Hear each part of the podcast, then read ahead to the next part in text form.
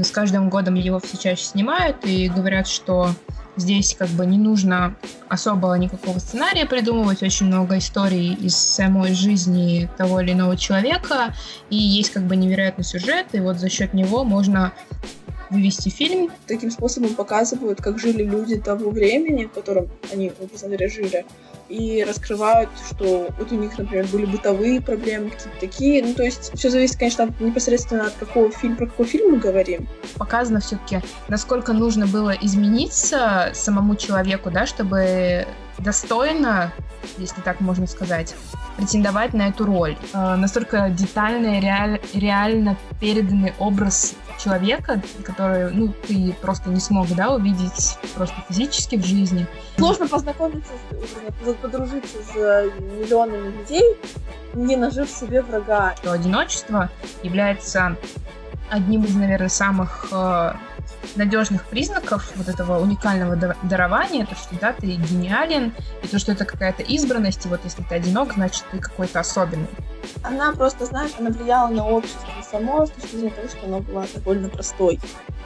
Она делала все, что хотела, все считала правильным, mm-hmm. точнее. Поэтому, наверное, просто чаще надо смотреть, они какую-то долю и знаний тебе приносят, и просто показывают что это тоже реальные живые люди, у них тоже свои проблемы и свои какие-то противоречия в себе.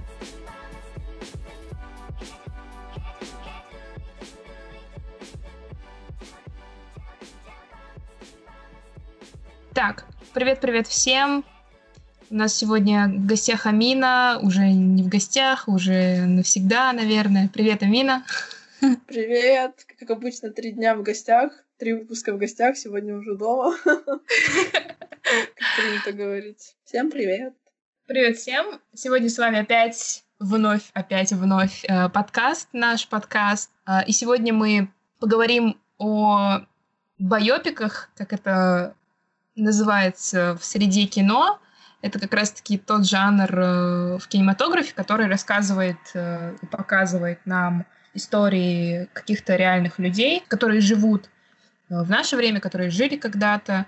И э, считается, что это один из самых любимых жанров Голливуда, потому что с каждым годом его все чаще снимают и говорят, что здесь как бы не нужно особо никакого сценария придумывать, очень много историй из самой жизни того или иного человека, и есть как бы невероятный сюжет, и вот за счет него можно вывести фильм, и кто-то ругается, говорит, что это губит индустрию, потому что здесь нет никакой фантазии, здесь человек не придумывает чего-то оригинального, а другие же считают, что фильмы, основанные на реальной жизни, они очень примечательными, примечательные и кажутся реально каким-то свежим продуктом на рынке. Мин, у тебя есть какие-то мысли по этому поводу? Вообще ну, по поводу байопика? А, вообще, на самом деле, я не слышала о таком явлении, хоть и понимаю, о чем суть. А, мне кажется, вот на фоне того, что я посмотрела, это довольно познавательно. То есть, согласись, немножко тяжело, например, сухую представлять историю, ту же самую. Uh-huh. То есть, которая была. И такие способом, если там не перебирается, конечно, все то, конечно, очень интересно посмотреть, как Голливуд, образно говоря, пытается все адаптировать под обычного зрителя, чтобы uh-huh. не было сухо и было интересно. А, но как творчество, это, знаешь, это как бывают документальные фильмы, mm-hmm. бывают художественные фильмы. И мы всегда в нашей культуре раз, ну, разграничиваем их. Мы не говорим, что э, в фильмах про войну, например, не именно как э, придуманных, а вот именно которые были исторически какие-то обоснованные, э, мы же не представляем, мы же не надеемся, что люди, которые там режиссеры и все, кто там монтирует, мы же не надеемся, что они сделают там э, какую-то идею вложат. Они должны, образно говоря, констатировать какие-то факты, из- mm-hmm. излагать, которые будет э, интересно там послушать и не будет очень скучно. И вот такие вот фильмы, мне просто кажется, нам таким способом показывают, как жили люди того времени, в котором они, образно говоря, жили, и раскрывают, что вот у них, например, были бытовые проблемы, какие-то такие. Ну, то есть все зависит, конечно, непосредственно от какого фильма, про какой фильм мы говорим но я не считаю, что это прям плохо. Понимаешь, там же надо не только сюжет написать, там же и другое какое-то есть место для творчества. Просто э, людям, мне кажется, просто надо разделять это. вот эти mm-hmm. явления, но в... есть своя правда, что это не художественно, это немножко, не знаю, это как отдельный стиль, мне кажется, отдельное направление. И если все, ну, весь Голливуд да, будет логично. в этом, ну да, если весь Голливуд будет в этом, понятное дело, что уже будет это неправильно, это не творчество. Вот. Но я согласна, что это не как, не как раз такое творческое, это больше как документальное, а документального мы не ждем а, сгустка каких-то фантастических поворотов, продуманных авторами. Ну, ну типа, mm-hmm. просто логически, если так рассуждать. Если там не переврали какие-то моменты, то, конечно. Ну, там уже дальше мы будем обсуждать. Там есть, например, спорные фильмы, например. Ну, это уже ну да. Ну, они на то они, ну, как говорят, что когда создаешь байопик или какую-то экранизацию, там, допустим, по книге, да, я не помню какой точно процент, э, но он, у, но он есть у сценариста и у режиссера. То есть это та часть э, сценария, так скажем, которую автор может подстроить под себя. То есть он может ее видоизменить, включить какие-то факты для донесения, для большего донесения да, информации. Поэтому какой-то процент того, что создатели могут немного интерпретировать под себя, он тоже есть. То есть это не все чистая правда, поэтому какие-то моменты действительно придуманы. У нас что интересно, кстати, я когда смотрела шорт-лист э, того, что мы выбрали, оказалось, что у нас э, три фильма про э, британских политиков, причем э, эти политики э, ну, как бы жили, грубо говоря, в одном веке, ну, практически в одном веке, и у нас, получается, три фильма. Это «Королева», «Железная леди» и «Темные времена». Это как раз-таки период э, правления Елизаветы второго, да, которая сейчас до сих пор, кстати, правит, то есть это и по сей день, э, по сути, продолжается история человека. И сюда у нас как бы попадает фильм э, с Черчиллем, который был ее первым премьер-министром, да, и «Железная леди» тоже с Маргарет Тэтчер, которая тоже была ее премьер-министром. То есть такой букет получился. На самом деле интересно, я заметила потом уже, когда сделала небольшие себе какие-то поправки, поэтому э, так как попали мы немного. Может быть, начнем давай с Железной леди, наверное. А, вот как раз-таки я о чем говорила, например, Железная леди. Э, я доподлинно не знаю, реально у нее были какие-то галлюцинации. Mm-hmm. То есть действительно ли так было, что она видела своего мужа, к сожалению ну, не знаю. Mm-hmm. А, но вот в этом, например, вот тут есть какой-то авторский вклад, да, по сути. То есть mm-hmm. придумали, ну, не придумали, ну, взяли персонажа, человека реальной жизни, и адаптировали его под интересное направление, чтобы нам показать, как а, Маргарет Тэтчер добилась того, чего она добилась. Mm-hmm. Фильм забавный, мне он понравился, но, знаешь, не то, что он мой самый любимый, нет. Ну, знаешь, 4 с плюсом, как принято, mm-hmm. то есть в индивидуальной э, шкале э, ставить оценку. Мне он понравился, мне он не выглядит каким-то, что она прям с ума там сходит, такая вот маразм ее там поглотил. То есть э, рассма- ее молодость показывают, и за этим реально интересно наблюдать, потому что мы видим, как у нее конфликт внутри семьи, что в молод родила детей, тебе ничего не надо, а, она там через себя как-то переваривает и идет дальше, втор... баллотироваться уже в премьер-министр. премьер-министр, премьер-министры, и типа, хоть и не ожидает своей победы, побеждает, и вот какой был целеустремленный человек, к чему он стремился, хоть ее там на слушаниях вообще никто не слушал, постоянно упрекали ее в чем-то, но она там добивалась всего, что она хотела добиться, ну, просто знаешь, мне кажется, этот фильм интересный, но он не очень полно раскрыл всю деятельность Маргарет, mm-hmm. Маргарет Тэтчер, потому что, ну, не только, например, ситуация э, в Аргентине, по-моему, там это упомянулось, то, что было. А, да. То есть там просто, по сути, рассказали про эту ситуацию. С Карибами. Да, с Карибами. Эту ситуацию рассказали, и просто рассказали, что люди, как бы, образно говоря, она перестала всем нравиться, ее начали ненавидеть там к машине, когда они там ехали с мужем, там стучались, их там проклинали, ее там тоже ненавидела вся Брита- Британия. И, по сути, я прям такого раскрытия ее как человека не заметила, ну, по личным ощущениям. Но фильм интересный. Его на один раз, не знаю, можно спокойно посмотреть и просто окунуться в то, что ей пришлось пережить. Угу. Ну, насчет э, достоверности, да, я соглашусь, что логично здесь э, фильм как бы не вместит в себя, да, всю деятельность человека. Это, наверное, только жизнь способна показать, ну, как бы на то она и жизнь. Вот. Ну, да, мне тоже понравилось, что здесь, во-первых, э, фильм поставила женщина, то есть Филида Ллойд, она режиссером является, и интересно то, что не мужчина, как бы, да, э, срежиссировал, так скажем, этот фильм. И да, что интересно, то, что фильм как раз-таки показывает э, две стороны, так скажем. Это вот Тэтчер политик и Тэтчер, э, уже говоря, грубо говоря, в пожилом возрасте, когда она уже проживает как бы свою пенсию, да, то есть она уже прошла свой срок, и на этой пенсии она страдает, как в фильме показано, вот этим старческим маразмом, хотя на самом деле э, при выходе фильма сама Тэтчер, она отказалась вообще смотреть этот фильм якобы с тем, что из ее вот жизни такое развлечение сделали, и она считает, что Стрип э, на самом деле не смогла передать ее как бы жизнь, да, то есть на экран не смогла воплотить ее образ, но это отдельная тема, чуть попозже скажу.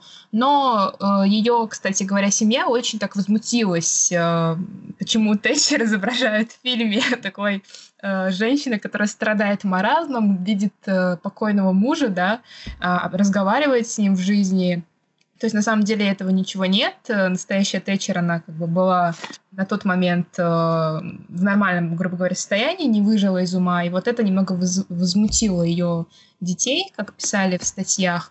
Но да, что интересно, здесь показывают именно триумф женщины вот в этом мире мужчин, да, э, здесь нет именно такого глубокого взгляда на саму деятельность и на политику Тэтчер, а здесь скорее показана как женщина, которая очень упертая, очень умная, способна какими-то своими ходами очень даже так вынести себя на высокую позицию, и э, за счет этого фильм действительно как-то становится действительно каким-то интересным, потому что он немного в другом ракурсе показывает человека.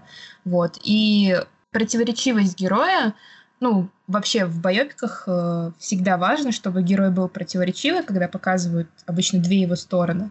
И здесь как раз-таки на контрасте играет вот та самая Тэтчер-политик и Тэтчер, э, ну, окей, будем грубо говорить, старуха, да? То есть Тэтчер-политик, которая, собственно, может перегнуть где-то палку, очень вспылить, при этом наравне разговаривать с мужчинами.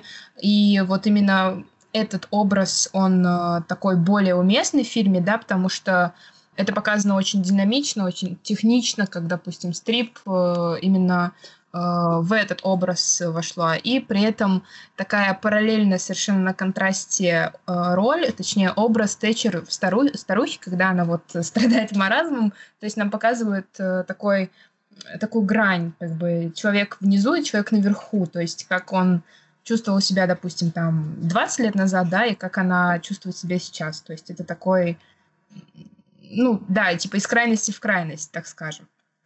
А во время того, как я писала свою курсовую, э, еще зимой я читала отрывки ее мемуаров, угу. и довольно вот на самом деле, если вот я сейчас просто задумываюсь, если сопоставлять то, что я прочитала, и то, что я увидела, удалось им передать вот этот ее какой-то трепет перед тем, перед всем, что она делала, потому что, например, ну, я изучала, например, про Китай, то, что происходили ситуации с Гонконгом, она очень сильно как-то эмоционировала, как мне показалось. То есть она прям прямым текстом писала «я переживаю».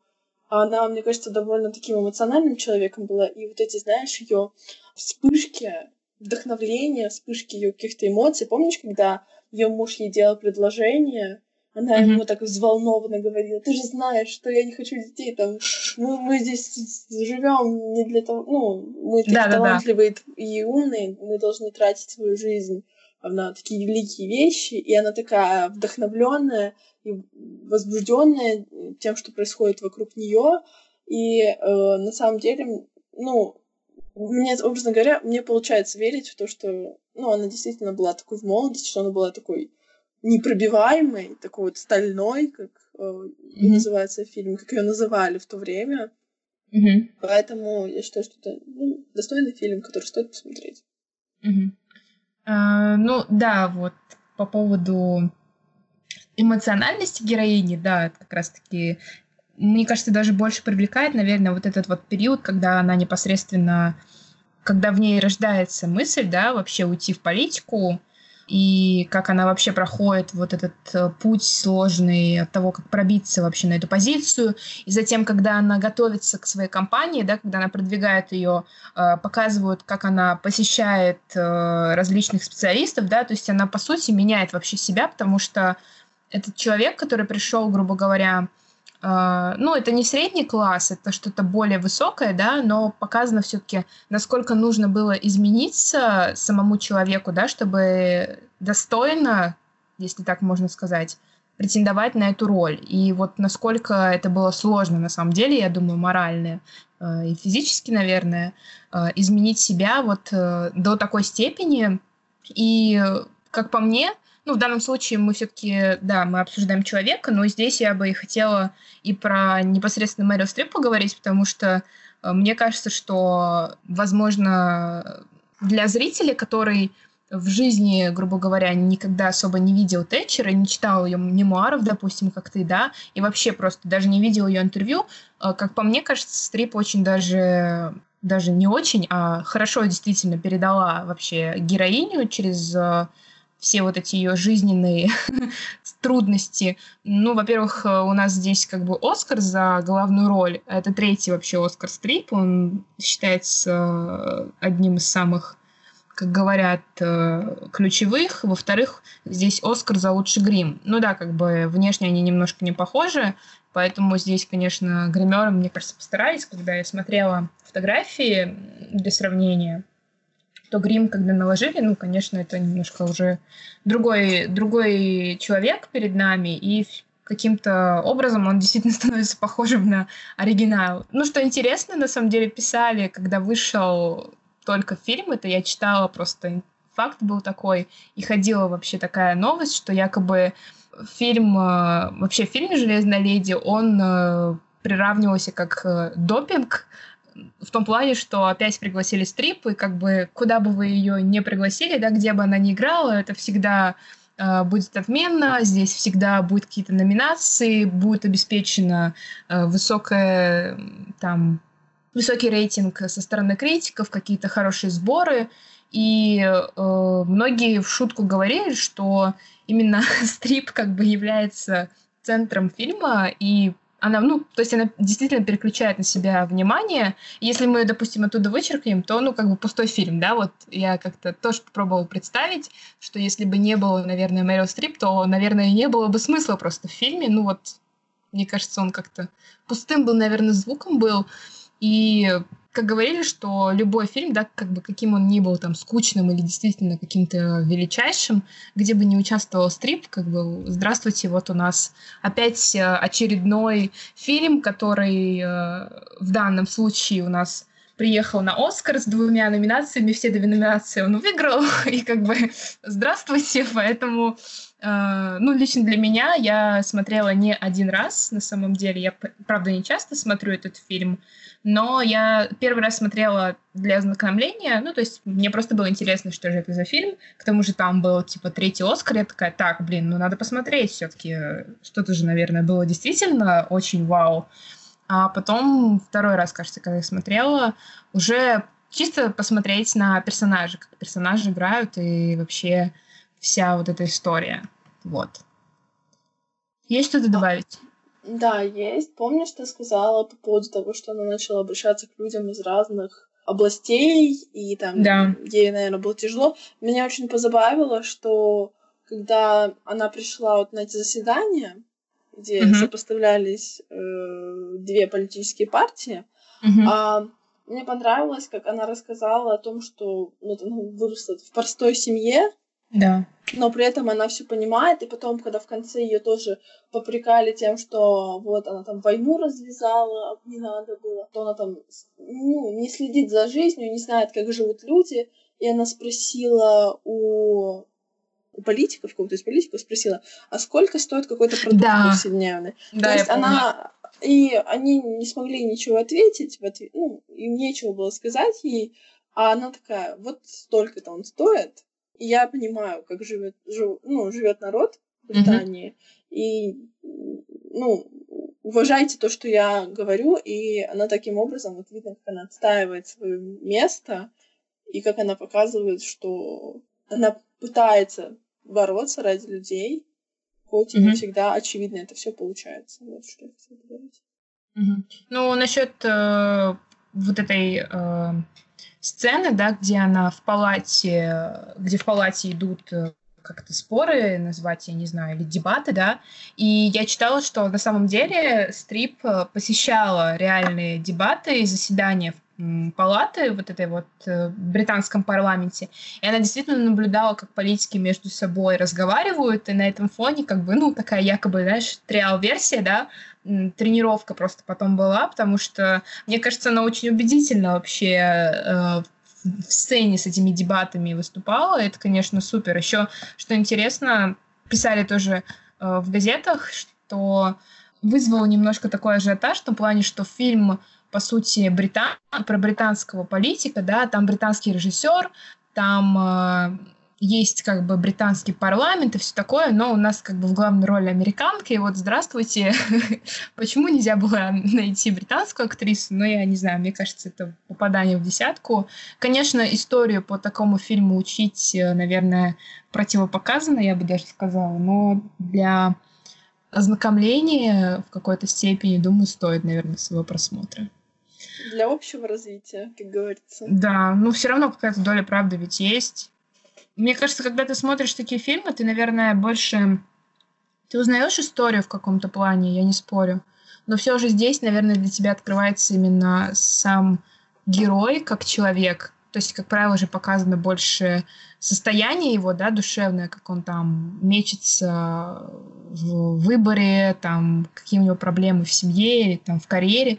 Это все всегда показано, как он переносит это. И обычно ты не только смотришь на события человека, который человек вершит, да, а действительно и на его жизнь именно с точки зрения личности. Это, мне кажется, всегда интереснее. Отлично, один мы разобрали фильм. Что возьмем дальше? У нас...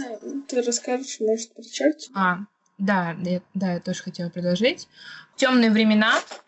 Очень необычное такое название фильма, но на самом деле говорящее. Э, это у нас, сейчас скажу, какой год. Это 17-й год. Кстати, ну, он вышел гораздо позднее, чем э, «Железная леди», потому что «Железная леди» — это вроде бы даже 11-й год. «Темные времена». Ну, кратко, это как бы, скажем, история про то, как э, новоиспеченный, так скажем, премьер-министр Великобритании, на тот момент уже в годах, Черчилль, как он э, решает вообще политический вопрос э, на фоне мировой войны. И почему, почему именно темные времена? Потому что там показывают буквально месяц после вот назначения на должность Черчилля, да, и именно этот месяц он становится вообще практически одним из самых важных моментов в истории, просто в истории и в истории э, самого правления Черчилля, потому что именно с того момента его воспринимают как настоящего британского и не только мирового политика, и, собственно, именно оттуда он и берет, э, ну, начинает, так скажем, на лаврах почивать, если так можно говорить. Э, интересно то, что Черчилль вообще является очень распространенным персонажем э, в кино, не только в кино, в сериалах, ну, как бы он не прям, скажем, там, через каждый второй фильм, да, его снимают, но достаточно не самый, как бы, редкий, можно сказать, гость на экране. Допустим, э, здесь э, я читала, есть несколько телефильмов, э, «Секрет Черчилля», «Навстречу шторму», затем Черчилль. «100 дней», которые спасли Британию, еще сериал «Корона», который сейчас снимают, то есть э, во, во всех этих фильмах, э, телефильмах точнее, фигурирует непосредственно его герой, и фильмы отдельные — это «Король говорит», это Берти и Элизабет, «Одна война на двоих», э, это французский вроде бы фильм. Ну, то есть достаточно много так скажем, фильмов, которые непосредственно рассказывают про Черчилля. И вот у нас опять очередной фильм как бы выходит, как писали тоже сначала в новостях, но э, говорит, говорят, что «Темные времена» создан был для того, чтобы наконец-то дать э, заслуженный Оскар Гэри Олдману, у которого там тоже были много номинаций, он ну, просто является титулованным как бы актером. И вот э, то, что этот фильм, он посвящается ему, грубо говоря, ну и как бы на этом фоне, конечно, здесь э, была победа, и здесь была, кстати, номинация на лучший фильм. Э, как по мне, я когда первый раз посмотрела, мне он очень даже понравился, потому что, опять-таки, ты смотришь, да, на действия человека, то есть на его деятельность вообще в политике, и к тому же это Вторая мировая война, то есть это не пустой звук, так скажем, а это действительно важное событие и важный период в его правлении. И просто ты смотришь, как сам непосредственно человек, э, что он из себя представлял, вообще, что это была за личность. И личность это была очень противоречивая, потому что в какой-то степени здесь, э, с одной стороны, да, человек, который помог Британии, грубо говоря, который, в принципе, помог э, миру, чтобы спасти да, человечество от гибели но, с другой стороны, это у нас и, он и реакционер, он и расист, и импери, империалист, то есть здесь он и диктатор. То есть это такая, опять же, многогранная личность, которая, мне кажется, очень интересно показана. А, если мы именно впадаем немного в описание фильма, ну вот если кратко, да, то в мае 40-го на тот еще момент э, премьер-министр Британии Чемберлен ему объявлен вотум недоверия, и его хотят сместить. И по истории его пост должен был занять э, Галифакс, лорд Галифакс, который являлся, как это говорят сейчас, блин, ну, фаворитом, грубо говоря, да.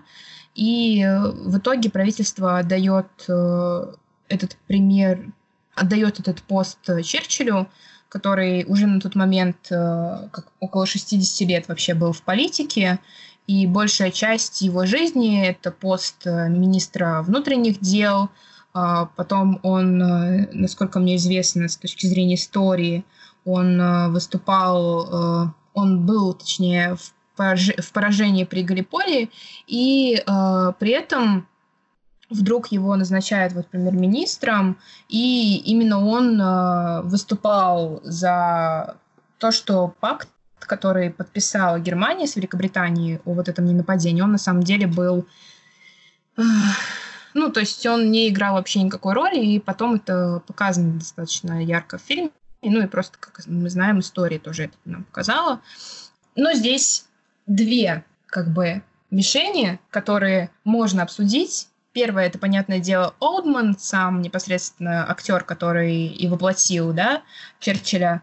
Ну, мы, наверное, это сделаем попозже. Я сделаю это попозже. А вторая мишень — это непосредственно грим вообще, который создавали для того, чтобы воплотить образ Черчилля. Ты видела какие-нибудь кадры, может быть, из фильма, или там трейлер, или постеры? Честно говоря, нет. Но я нет? могу сейчас почекать.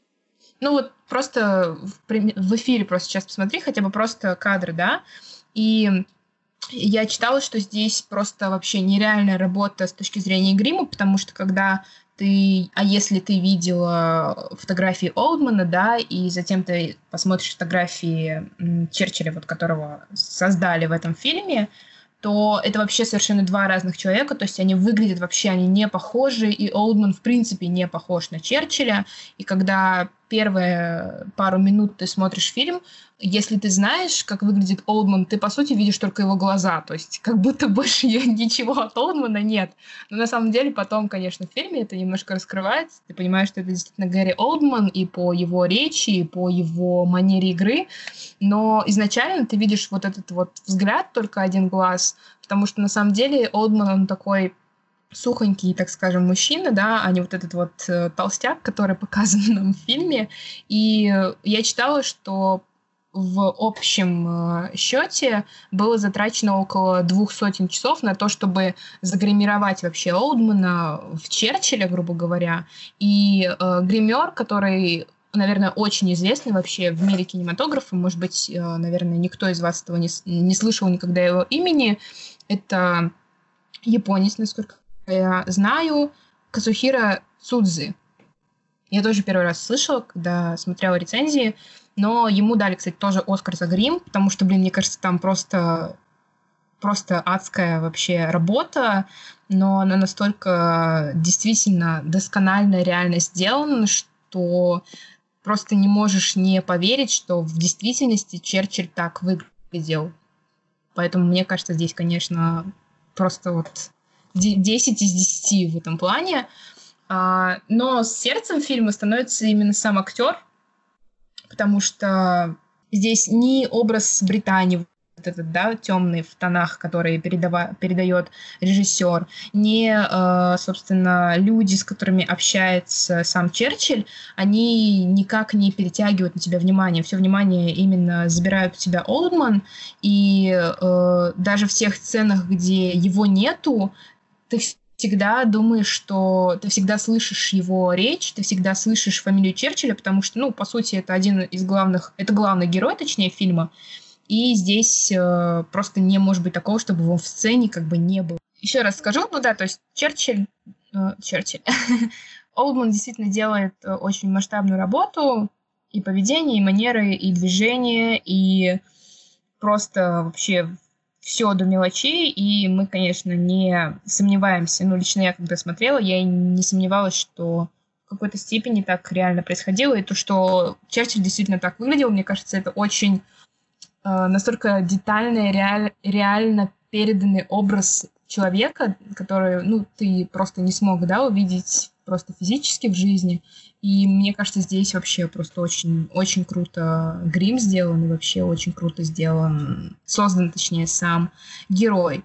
Э, Еще что интересно, я заметила, ты смотрела Дюнкерка Кристофера Нолана? Mm-mm. М-м. В фильме был момент, когда войска союзников и, собственно, войска британские были, так скажем, загнаты, загнаны в тиски э, фашистов, и этот момент, ну, то есть он показан именно в темных временах, показывают, как Черчилль вообще принимает решение спасать эти войска или не спасать. То есть э, в темных временах мы как раз-таки смотрим э, через это глазами непосредственно самого Черчилля, как он принимал да, решения и как он вообще э, спорил, кстати говоря, с политиками, которые участвовали, с э, командованием, которое там участвовало. А вот как раз-таки картина Нолана, да просто сейчас как отсылка идет, э, Дюнкерк, э, там именно показана вот эта ситуация с глазами самих солдат, то есть как они переживали вот эти события и как на них влияло непосредственно решение того, кто принимал его сверху. И говорят, что это две картины, которые очень сильно взаимосвязаны. То есть мы в темных временах наблюдаем, как э, политик решал, через что ему пришлось да, пройти, э, какие, на какие жертвы ему, по сути, пришлось пойти. И Дюнкерк, который показывает нам это с точки зрения обычных людей, которые воевали в то время, которые просто отдавали жизнь для того, чтобы спасти свою страну и не только свою страну и говорят, что э, якобы, ну, то есть это не приквел, не сиквел, то есть там такого таких слов не фигурирует, это просто два фильма, которые вот очень тесно взаимосвязаны и говорят, что они как будто созданы были друг для друга, как это принято говорить. То есть это, там да, даже, кажется, год э, выхода один и тот же.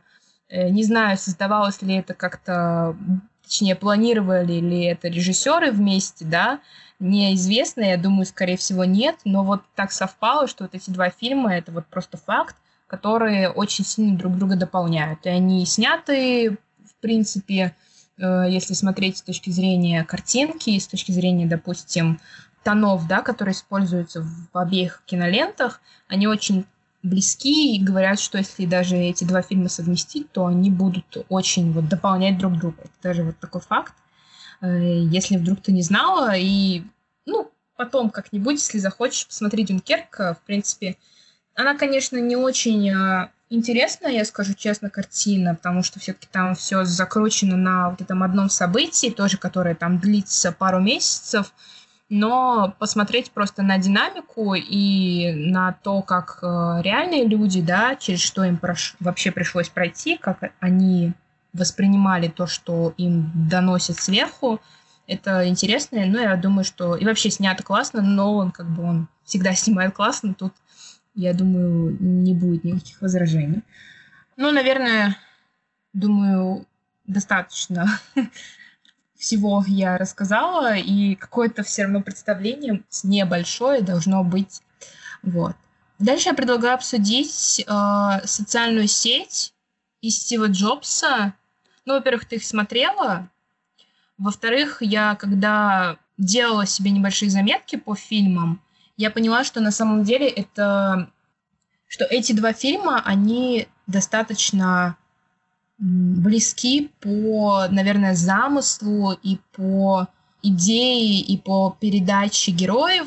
А, в частности, в социальной сети это у нас Цукерберг, да, в Стиве Джобсе это, ну, собственно, Стив Джобс, но я потом стала читать и вообще просто сама сравнила то, что эти два фильма, они каким-то образом показывают вот этих людей, да, с, ну, как бы в одинаковых условиях. Просто здесь у нас э, такой э, миллиардер, как бы молодой, да, то есть который там только просто вообще на месте, грубо говоря, в, за счет того, что он вымещает месть, вот он становится миллиардером, да, как он строит вот всемирную сеть. А в Джобсе все-таки у нас э, показано именно такой длительный период, как человек вообще шел к э, тому, чтобы создать такую корпорацию. И что интересно, оба эти два человека, ну, понятное дело, что Джобс скончался, но дело в том, что и та, и другая компания сейчас являются практически, наверное, монополистами на рынке. И просто вот что интересно, эти два фильма, они в какой-то степени очень похожи, потому что и там, и там показано через предательство, через какие-то потери. И вот, наверное, начнем с социальной сети, потому что я хотела бы потом сравнить Джобса именно на примере социальной сети. Там очень много параллелей, которые можно провести. Вот. Ну, окей, тогда начнем с социальной сети. Э, этот фильм э, поставил Дэвид Финчер. Финчер вообще считается одним из таких культовых режиссеров. Что интересно, опять факты. У нас сегодня много фактов, ну, потому что, блин, фильмы про реальных людей, я думаю, всегда интересно э, послушать, что про них говорят люди, о которых, собственно, этот и фильм. И, допустим, Цукерберг, он не смотрел а, вообще изначально фильм, он не собирался этого делать, как он рассказывал в интервью, но затем он вместе со своей командой, вместе со своими коллегами все-таки его посмотрел. Правда, я толком нигде не нашла все-таки его мнение на этот счет, но сам факт, что он его все-таки видел. Я затем... читала, угу. Я читала, что когда он посмотрел этот фильм, он очень много смеялся. это вот это я помню, когда я еще давным-давно смотрела этот фильм, мне было интересно, плюс мне нравится актер Джейси Эйзенберг. Угу. По-моему, по-русски так произносится да, его имя. Мне очень нравилось, я, знаешь, как устроила путешествие по всему, что он снимался, и я очень углубилась в этот фильм, потому что все-таки Facebook довольно такая корпорация, которая влияет на все соцсети, которые, не считая ВКонтакте и Телеграма, образно говоря, и Одноклассников, конечно же. Вот. И он нашел этот фильм забавным, но, знаешь, как это, не негативно от, от, отнесся к нему, а так, типа, хихи-ха-ха, и очень странная реакция, ну, то есть у человека просто, он, не, он сказал, что не совсем так было, ну, mm-hmm. ну, понятно, дело, что он жил, он представлял свою жизнь по-другому, наверное, он, наверное, не mm-hmm. задумывался о том, как фильм э, поднял какие проблемы, но все-таки для красочности должны же быть какие-то сглаженные углы, да, какие-то, знаешь, точки соприкосновения всего сюжета, вот, mm-hmm. но не, не как реакция на на Маргарет Тэтчер. Сравнение. Ну да, кстати, да, соглашусь. Что очень интересно, сам Финчер, он актеры, которые воплощали эти образы, по сути, люди-то живы, то есть с ними можно встретиться, с ними можно обсудить детали, да, их жизни, можно узнать, как они проживали тот или иной период. И что интересно, Финчер вообще запрещал просто актерам, которые играли вот все главные роли, встречаться с их прототипами до тех пор, пока не завершатся съемки. Ну, я думаю, здесь, наверное, оправдание, то, что все-таки было интересно не только, наверное, режиссеру, но просто когда мы сами смотрим, насколько а, тот или иной актер э, воспринимал того или иного своего, точнее, персонажа, да, как он э, принимал вообще э, его жизнь, и как о, по его, с точки зрения его позиции, как это происходило, и мне кажется, это гораздо интереснее смотреть, чем если бы человек просто поехал к своему прототипу, грубо говоря, и вот э, решил, давайте я все узнаю, как это было на самом деле, и вот я сыграю, типа, я такой молодец, вот. Это, кстати, я очень долго думала, что этот фильм выиграл лучший фильм на Оскаре, но потом я, когда стала просто уже информацию, когда посмотрела первый раз, стала просто смотреть информацию о наградах, и нет, там просто был, там был как бы, была номинация, но там Оскар был за адаптированный сценарий, но я считаю, что сценарий, мне кажется, очень даже крутой вышел, он таким вышел даже необычным. Ну, монтаж, понятное дело, тоже он не скажу, что прям на высоте, но, видимо, там было за что-то э, номинировать и давать им на Оскар. Но я все-таки, на самом деле, на монтаж особо не обратила внимания. А вот на саундтрек, мне саундтрек тоже очень зашел. Он такой динамичный, я бы сказала. Вот.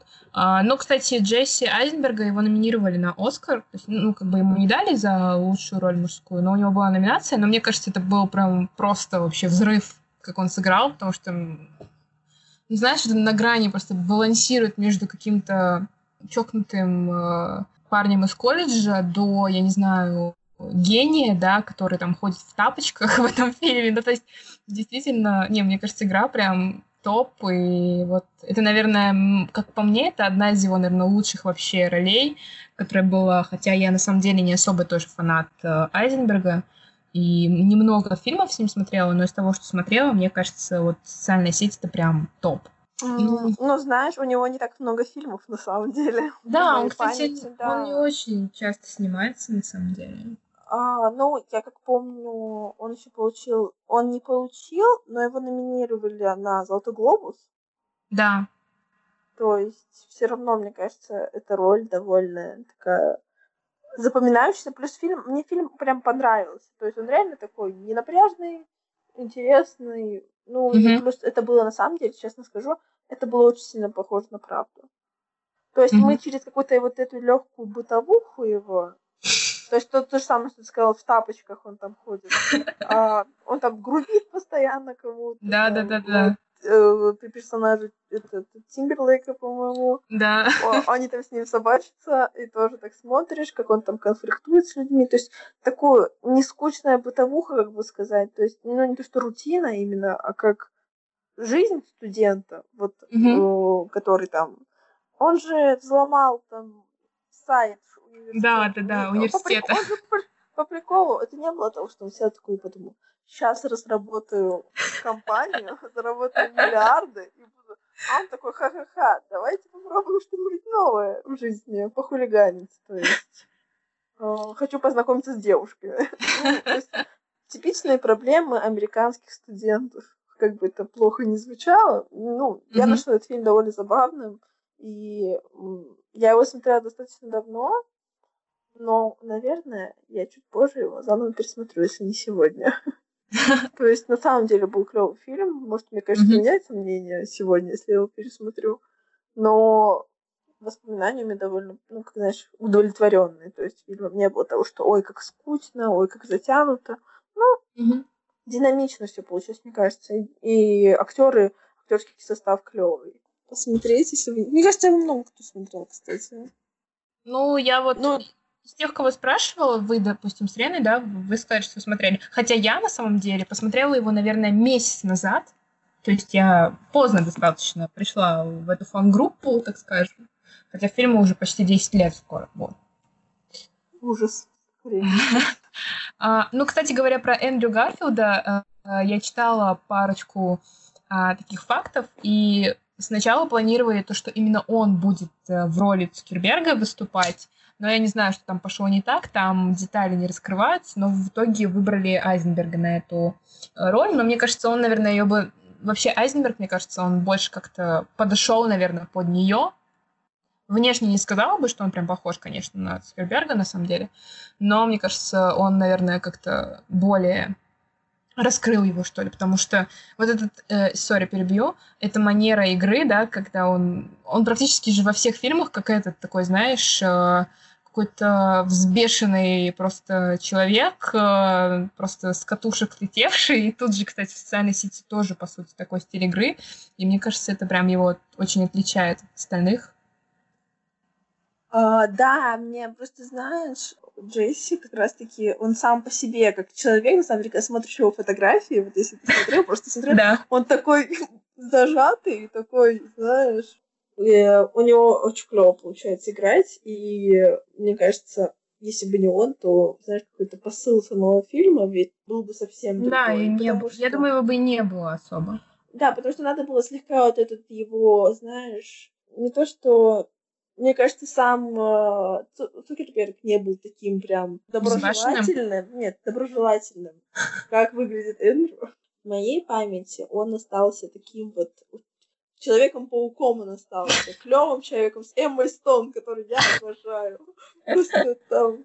И, наверное, для меня тоже это какой-то... Вот ты сейчас привела этот факт, это довольно забавно подразмыслить, что а главным героем мог быть он.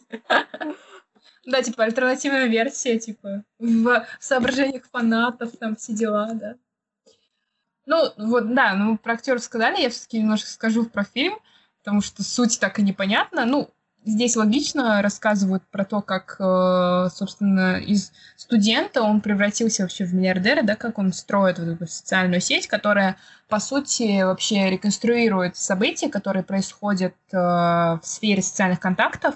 То есть это не только в фильме показано, а вообще история показывает, насколько Facebook вообще стал таким модным скажем, местом, где до сих пор тусуются миллионы людей. И, наверное, для России это все-таки не очень понятная тема, да, потому что Facebook, он все-таки больше, как говорят, для бизнеса, и э, большинство пользователей российских, они как-то не предпочитают эту соцсеть, потому что они не видят смысла и комфорта с точки зрения общения и так далее. Но вот э, среди европейцев, среди американцев это достаточно популярная сети, и до сих пор она как бы стоит в топе пользователей, ну, просто потому что, видимо, для них это является какой-то основополагающей, что ли, социальной сетью, я не знаю.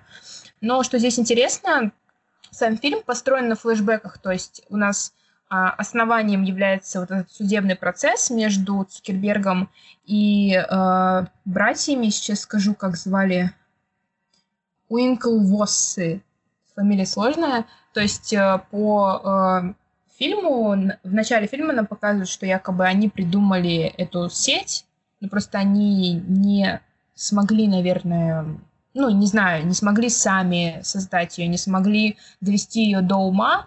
И суть в том, что якобы Цукерберг украл эту идею, да, он интерпретировал это в своем русле, и вот он создал социальную сеть, и в итоге заработал кучу бабла. И вот у нас э, фильм основан на том, что идет вот этот судебный процесс, и через него раскрываются какие-то подробности в отношениях между теми же братьями и Цукербергом, просто между его лучшим другом, которого как раз играет Эндрю Гарфилд. А, и выясняется, что еще в самом начале фильма, что по сути, это вот это вот построение такой мегакорпорации, оно начинается просто с желания отомстить э, девушке, да, которая бросает его, по сути.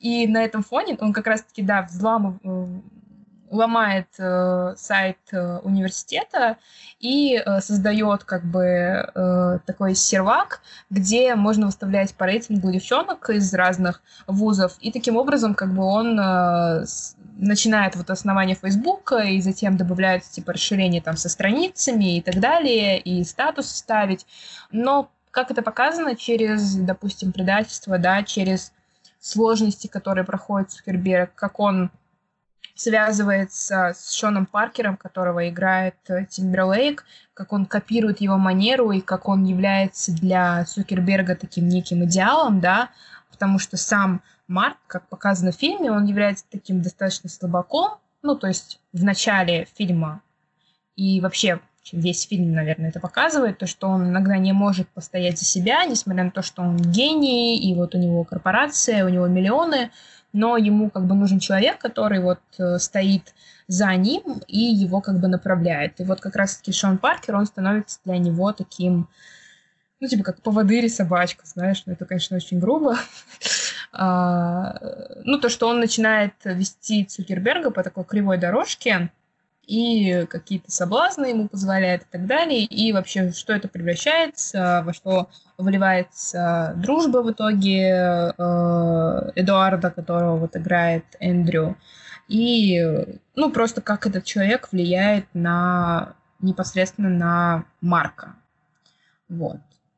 Ну, что интересно, да, все-таки, я думаю, Айзенберг очень э, хорошо раскрылся вообще в этой роли. Я не знаю, как... Э, я не смотрела интервью с Цукербергом, я, в принципе, не интересовалась никогда им, и я не знаю, как он ведет себя, да, то есть у меня нет вообще малейшего представления даже, но то, как показал это Айзенберг, то, что он такой дерганный, иногда неопрятный, у него такого нет чувства юмора, и он очень, э, очень прямолинейный и в какой-то степени принципиальный, да, вот эти просто кадры, когда он зимой ходит в одних и тех же там шортах, зимой летом он ходит в шортах, да, там в тапочках, ну то есть э, немножко поехавший такой студент, э, да, слетевший с катушек, но в финале нам показывают, что он вырастает в такую ограненную фигуру, которая прошла вообще через все вот эти сложности, через то, что его предали, через то, что он связался с тем же Паркером и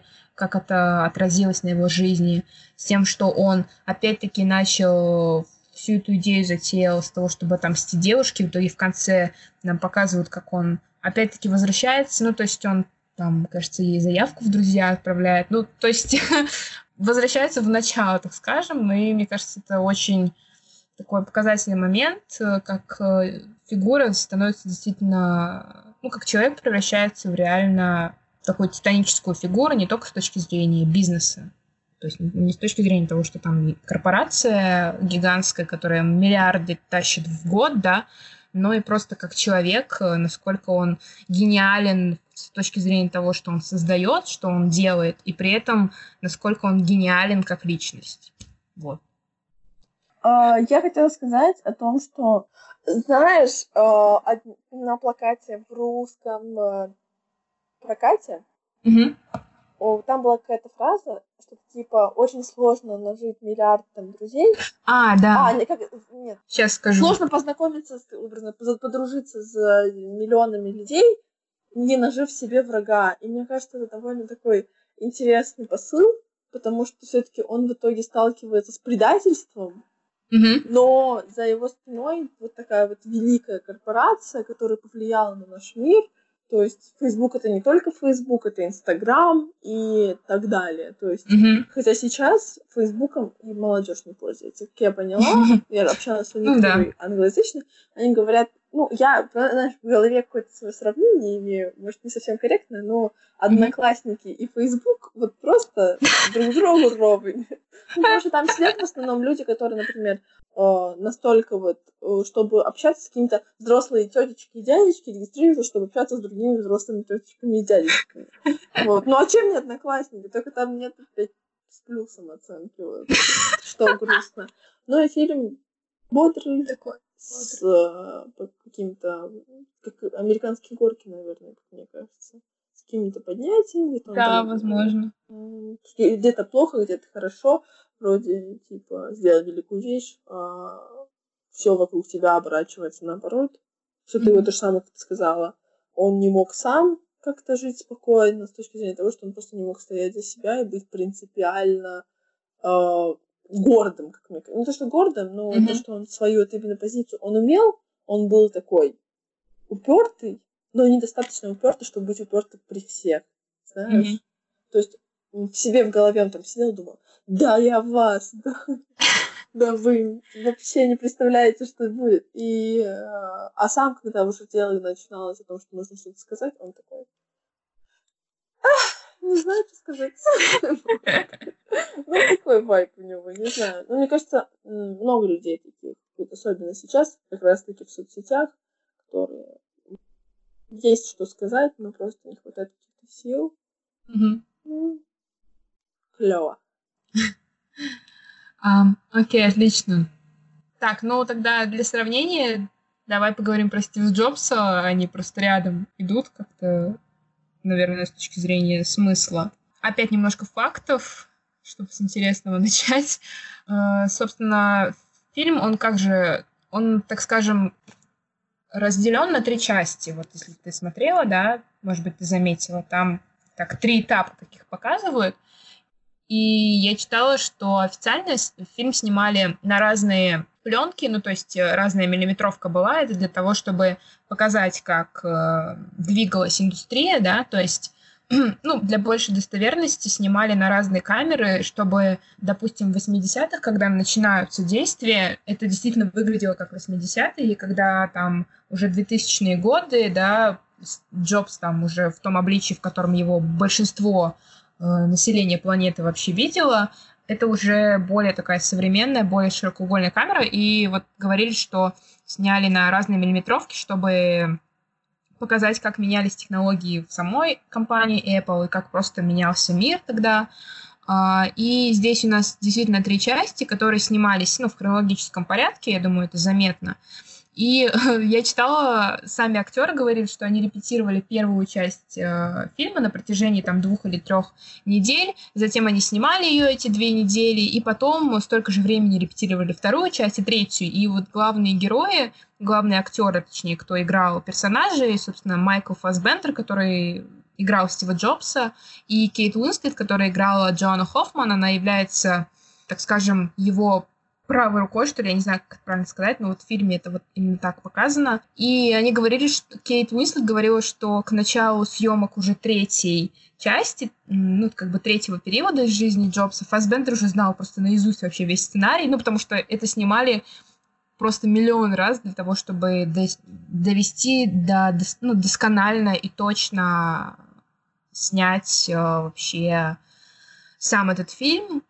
Было очень много новостей с тем, кто будет режиссером, потому что там менялось режиссерское кресло буквально три или четыре раза, и актеров, которые должны были, собственно, воплотить образ Джобса, выбирали тоже несколько раз. Там и Ди Каприо засветился, и Бейл засветился, и э, в итоге все остановились все-таки на Фасбендере, и именно он сыграл Джобса, именно ему предложили роль, и как я считаю, впоследствии потом в фильме это просто можно увидеть. Наверное, он, мне кажется, сделал это лучше всех, и вообще, мне кажется, он реально очень раскрылся, вообще просто раскрыл Джобса как личность. А, еще что интересно, в написании, собственно, сценария консультантом у автора сценария был сам Стив Возник, то есть это один из э, основателей, собственно, самой компании Apple, и вот он присутствовал для того, чтобы более достоверно показать в фильме настоящие взаимоотношения между Джобсом и Возником, потому что это, наверное, является вообще основной линией и основной историей, с которой как раз-таки началось все, откуда вообще пошла Apple и к чему она пришла в итоге за счет этих э, взаимоотношений. И вот Возник, он настоящий вольник, он выступил как бы таким консультантом неким. Ну, насчет Оскара здесь две номинации на мужскую роль у Фассбендера и на женскую роль второго плана у Уинслет. Никто ничего не взял, фильм даже не номинировали на лучший фильм. Я не помню, что было в номинантах того года, честно говоря, но, видимо, нет. Раз нет, но вот за, на «Золотом глобусе» э, Кейт Уинслет взяла награду, и награда была за сценарий. Еще я помню, была Бафта у Уинслет тоже. Но Фассбендера что-то прокатили везде. Но там, а, ну в шестнадцатом году был Ди Каприо, как бы, тут без вопросов, поэтому там был Оскар у Ди Каприо, я поэтому не удивлена, как бы, почему ему ничего, почему Фассбендеру ничего не досталось. Э, что, что бы я хотела отметить? Описание кратко у нас 16 лет из жизни Джобса, показывают, как он начинает, как он уже основал Apple, как он затем э, за счет взаимоотношений с Возником и за счет руководства он выясняет взаимоотношения, он, у него возникают какие-то проблемы, он в итоге уходит в Next, потом опять возвращается в Apple. Ну, короче, просто 16 лет, грубо говоря, жизни вот этой личности и просто показывают, как это отражалось на компании, как сам человек э, непосредственно переживал это. И здесь, наверное, я бы сравнила фильм Соркина, то есть социальную сеть. Соркин выступил, он вообще написал сценарий для социальной сети. Очень многие э, критики сравнивают эти два фильма, потому что если мы обсуждали сейчас социальную сеть, то ее создали на фоне того, чтобы показать, как Цукерберг все-таки пытался справиться со своими комплексами, да, которые, и с вот этими большими амбициями, которые в конечном счете э, привели его к одиночеству, потому что как он поступил со своими друзьями, да, как он просто шел вот этой неровной дорогой, а в Стиве Джобсе мы понимаем, что одиночество здесь для Джобса и сам Джобс считает, что одиночество является одним из, наверное, самых э, надежных признаков вот этого уникального дарования, то, что да, ты гениален, и то, что это какая-то избранность, и вот если ты одинок, значит, ты какой-то особенный. Ну, по сути, мне кажется, так это и есть немного. И то, что именно Джобс за счет вот этой своей одиночества, за счет своего одиночества и за счет замкнутости, он в какой-то степени и стал как раз-таки гением и создал просто для нас, для всех тот самый персональный компьютер, который сейчас вообще просто стоит, наверное, в каждой практически комнате. Ну, не компьютер, просто техника это стоит сейчас, наверное, у всех. И не знаю, ты заметила или нет, в фильме было очень много споров, э, да и просто э, не только в фильме. Я читала книгу тоже про Стива Джобса, это, кажется, тоже 15-й год, это как бы его такая биография, и очень много внимания уделяли тому, что сама, по сути, Apple, ну вот, допустим, ты пользователь Apple, да, я пользователь Apple, заметно, что это достаточно закрытая система.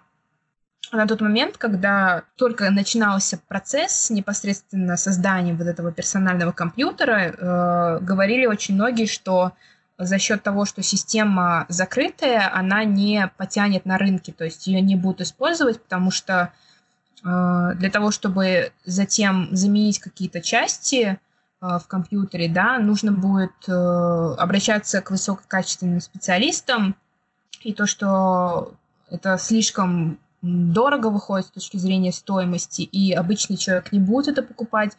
И как вот эта закрытость самой системы, насколько она параллельно идет с закрытостью персонажа. То есть Джобс сам по себе, если мы в фильме видим, э, точнее можем видеть, что он является таким достаточно закрытым человеком, и э, ближайший просто его, так скажем, два человека, с которым он взаимодействует. Первое время это является возник, с которым он затем ссорится, да, и на протяжении как раз-таки Джоанна Хоффман, которая вот показана в фильме, вот этот период, да, который его сопровождает, то, что это вот эти два человека единственных, с которыми он общается на протяжении вот этих 16 лет, и толком больше так с кем в контакт в близкий не вступает. Даже та самая дочь, которая растет без отца, по сути, насколько он даже с ней не может общаться, и э, Джобс просто вот не пускает в свой мозг какие-то лишние детали, какие-то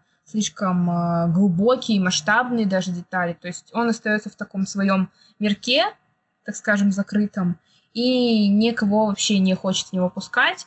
И здесь, наверное, как раз-таки э, и, наверное, и социальная сеть, и Стив Джобс э, больше, наверное, о том, как не превратиться вот в ту самую машину, да, которая генерирует идеи и изобретает э, что-то для человека, зарабатывает деньги за что этого, а остаться именно личностью, полноценной личностью, которая не только создает гениальные вещи, да, но и просто, просто личность, которая является нормальным человеком с нормальными амбициями, желаниями и все в таком духе. Нет, просто мне интересно, ну это сейчас не для подкаста, но ага. вопрос, а настолько, это правда, типа все, ну правда было то, что показывалось? А, что именно? То, что, ну, типа, про то, что с Возником, с Возником, да, и, да, про дочь, действительно, он... Э, э, я не помню, на самом деле, уже, кто играл ее, то есть, как звали даже ее мать. Э, ну, Лиза, да, я имею в виду не саму а, девочку. А, вот, да, я читала книгу, и там писали, что реально он купил им дом отдельный, то есть он с ними не особо контактировал, что ли, потому что это якобы, знаешь, типа, как вот это есть, этот принцип, не принцип, а вот этот просто ход, типа, случайности, вот так. И в книге тоже читала, да, там тоже это писали, что он э, очень долго не занимался, не взаимодействовал вообще со своей дочерью, и то, что его мать, ее мать действительно тратила все деньги на свои какие-то желания, но при этом он на самом деле обеспечил ей очень хорошее образование, то есть он вложился в нее все равно.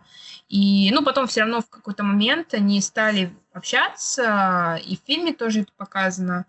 И с Возником тоже, ну, допустим, вот в книге говорят, что Возник он был таким более замкнутым, наверное, человеком, ну, то есть у него вот не было вот этих амбиций, как бы он был таким э, мозгом в том плане, что он создавал, да, идею именно с технической точки зрения, вот когда только зародилась Apple, они же вдвоем сначала как бы управляли, грубо говоря, ей. И Возник, он создавал именно компанию, строил компанию на основе технологий. То есть по технологиям был главный именно Возник, а Джобс всегда, вот у него был какой-то навык и те же амбиции, он всегда умел это представить и презентовать так, чтобы это захотели купить. Причем захотел купить кто угодно. И в книге это очень часто вообще упоминается, то, что Возник был таким более замкнутым, несмотря на то, что Джобс тоже по фильму достаточно замкнутый человек, но просто у Джобса был какой-то вот этот дар и амбиции, которые просто привлекали людей к самому непосредственно Джобсу, да, и в книге это упоминается часто, в фильме это показано часто. Поэтому, да, книга на самом деле... Ну, конечно, в книге гораздо больше деталей, гораздо больше событий. Здесь просто малая доля вообще в фильме показана. И, да, наверное, я думаю, да, стоит читать книгу, она гораздо интересней. И, может быть, даже в какой-то степени сопоставить с фильмом, хотя они никак не связаны. То есть не ставили фильм по книге, книга к фильму не писалась но доля правды, она реально здесь есть. Мне кажется, это даже было, сори, было таким преимуществом, потому что у тебя есть, э, так скажем, реальная история, да, то есть э, это не просто из головы взято, да, или, допустим, это было не 20, не 30 лет назад, ну, отчасти. И какая-то большая часть информации, она все-таки реально ну, является достоверной, и, наверное, я думаю, это было большим плюсом для фильма, потому что большую часть сцен, она реально была, она реально выглядела так, как это, наверное, выглядело в реальной жизни. Ну, как раз-таки, если можно сопоставить, например, персонажа, ну, Марка и Шона, который mm-hmm. по социальной сети, что как раз-таки а, сам Марк был вот о, основателем с точки зрения компьютера, ну, как системы, Угу. А Шон был довольно-таки, ну, это уже в последующих, он был довольно общительный, такой вот, обладал вот этими талантами, ну, которых не хватало как раз-таки самому Марку. То есть он не мог сам говорить громко, так, mm-hmm. насколько хотел. И я думаю, то же самое здесь тоже, ну, мне кажется, довольно схожая ситуация, когда нужен тот, кто может на толпу что-то вот сказать и выдвигать фильм понравился, но мне насчет, наверное, ском... какой-то скомкой наконец для меня стал. То есть э, очень сложно принять, что он отрицал свою дочь больше половины фильма, и под mm-hmm. конец такой. Лиза, вообще-то это типа не, на, не это просто набор слов. Я тебя типа обманул. Ну, я не верю. То есть, ты знаешь, как о, довольно сложно видеть, как человек от, отрицает, отрицает, отрицает ребенка, и на этом фоне у него там тоже какие-то свои проблемы. А, она приезжает на каждый раз специально на презентацию, девочка прогуливает свою школу, он из-за этого злится, ну, ругается, он такой, знаешь, вроде пассивно-агрессивно. Она говорит, я ухожу, и он говорит, ну да, иди. Она его посылает, и он говорит, ну ладно, я пошел. То есть настолько, типа, человек пренебрегает ей, ну, он mm-hmm. платит деньги, мне сложно представить, что он так сильно любит свою дочь, как в конце это оказывается, потому что он не считает ее талантливой изначально, когда он, помнишь, был такой момент, Возник, по-моему, ему говорит, типа, вот твоя дочь там это поступила в школу для одаренных, mm-hmm. а он говорит, это не моя дочь, во-первых, во-вторых, я там построил здание, поэтому да, она и поступила. Плюс сам конфликт, я думаю, не раскрыт. Вот Apple 2 команда и mm-hmm. уже самого проекта отдельного, который занимался Джобс. То есть вроде понятно. То есть понимаешь, в чем прикол? Вот я посмотрела сегодня, с утра, и единственное, что я поняла, что ему говорят, упомяни Apple 2. Он говорит, нет. И так на протяжении двух часов. Каждый раз он приходит и каждый раз говорит ему, представь Apple, просто скажи химн. Он говорит, нет, я не буду. Он, говорит, он приходит в следующую, на следующую презентацию говорит, скажи про ребят. Он говорит, не буду. И он приходит третий раз, и все на него орут в итоге перед каждой презентацией, все его отчитывают резко. И он, помнишь, еще так сказал, типа, почему все резко становятся такими э, честными со мной прямо перед презентацией? Да, да, да, да. И видим, как растет дочь, и как у него вроде появляется какая-то привязанность, что он там злится, что за нее там плачет, что он ходит к психиатру, по-моему, психотерапевту, по-моему. Да. А, вот, то есть, как отец, он показался мне довольно скомканным, то есть, ну, блин, ну, очевидно, что ну, там отношения, там, отношения наверное, не раскрывают. Я думаю, там да. нет цели показать ему его как отца. Ну, там... фильм интересно было смотреть, но я не поняла не почувствовала, что все раскрыто. То есть мы увидели какой-то, знаешь, какой-то очень эгоистичного персонажа, mm-hmm. который ни о ребенке не думает, ни о других не думает, то есть думает только сам о себе, уперто, как мы увидели и Маргарет Тэтчер в, в, в фильме про, про нее, о котором мы говорили раньше. То есть она выходит для нас таким вроде холодным под конец уже персонажем, который да. э, на своем э, стоит принципиально, и люди вокруг э, каждого из этих персонажей очень недовольны этой принципиальностью. Mm-hmm. Хотя, типа, за всеми этими действиями, которые они сделали, э, они довольно многого добились, они сделали какую-то в какой-то степени революцию того, что было до них. То есть и та же самая закрытая система, которую придумал Джобс. Это очень клево, с одной стороны, конечно, но на торрентах, конечно, не поиграешь, если уже вбросы такие делать. Но, например, на самом деле мне очень нравится, не знаю, мне это просто не нужно, там, скачивать какие-то взломанные игры или что-то такое. А, поэтому мне очень удобно, тут ничего лишнего, вероятность того, что ты, ну, вирус какой-то попадет. Да, это очень низок. Может быть, я там не разбираюсь, и мой телефон уже давно-давно взломали.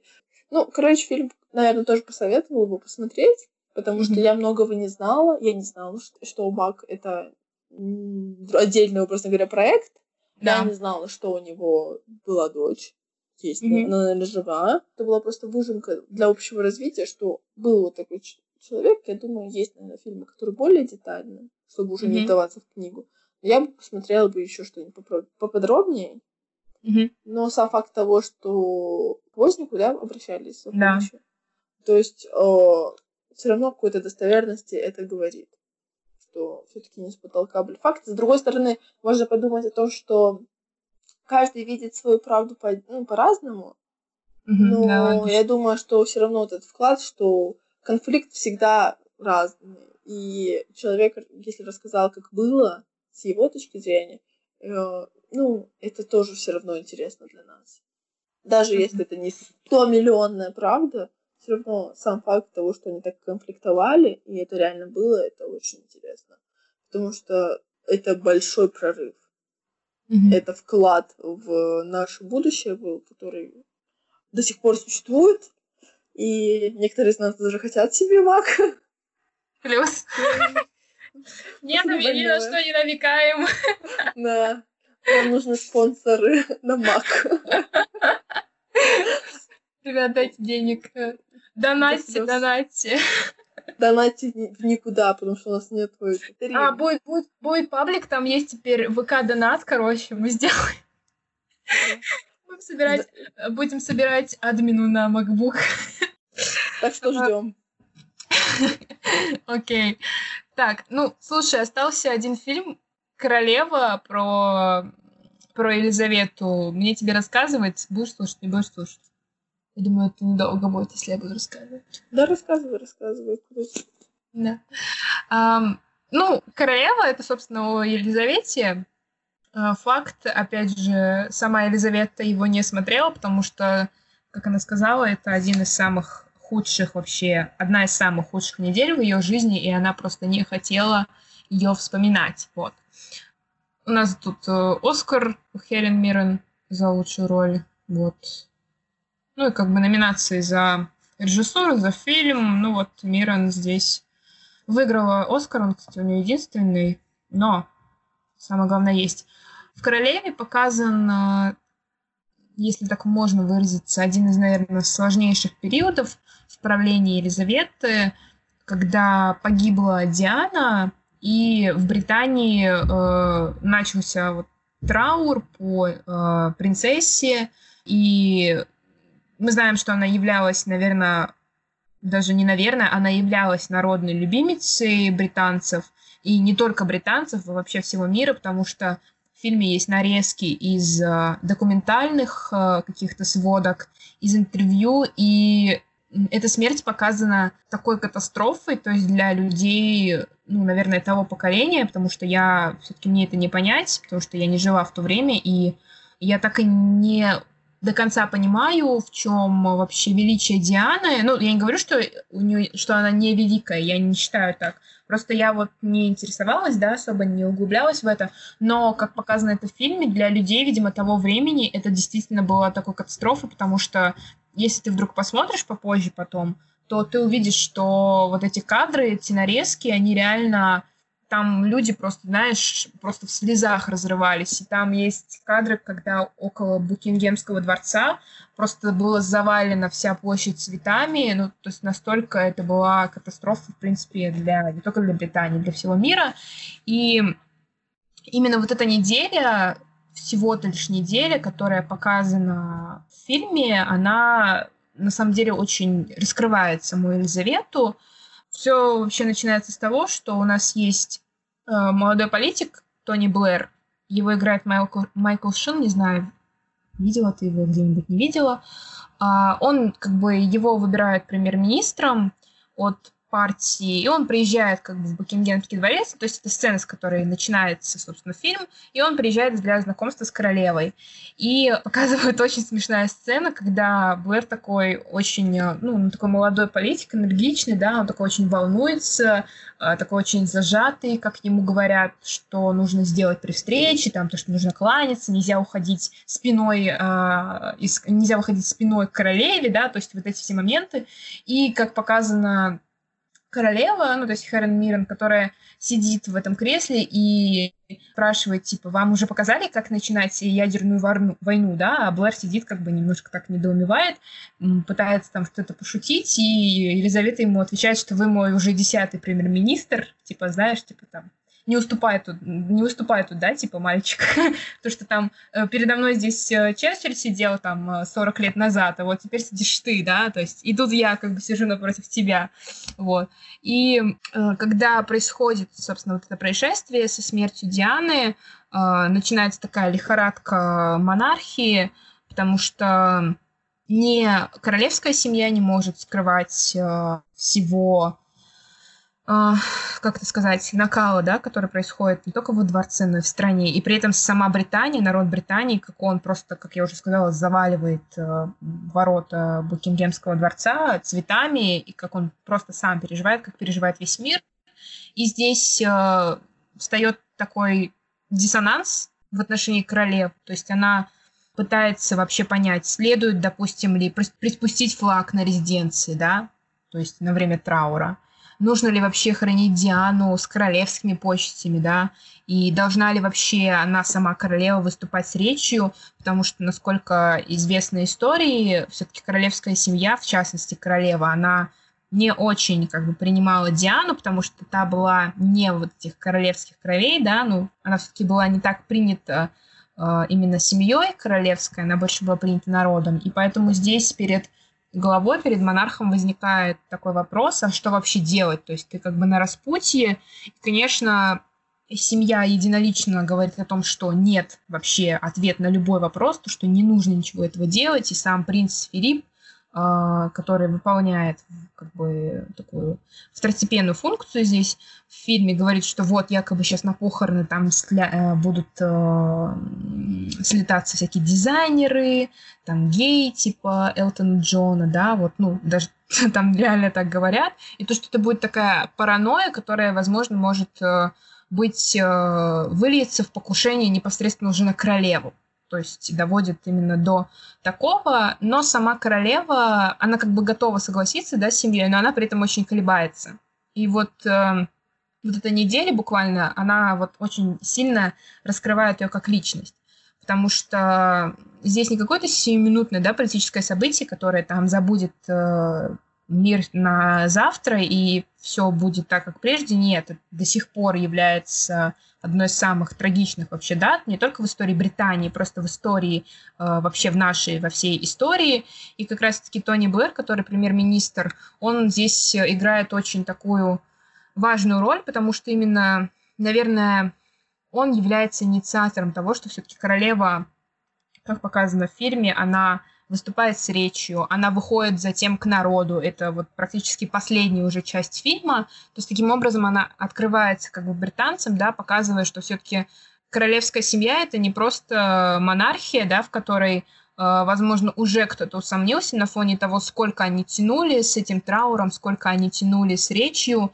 И Елизавета все-таки своим вот этим выходом и так скажем, э, через лом, так скажем, себя, через лом стены, да, некой, она все-таки решается выйти к народу, она решается выступить с речью и таким образом показывает, что монархии тоже как бы не все равно, и все-таки э, семья королевская тоже люди, и сама Елизавета тоже человек.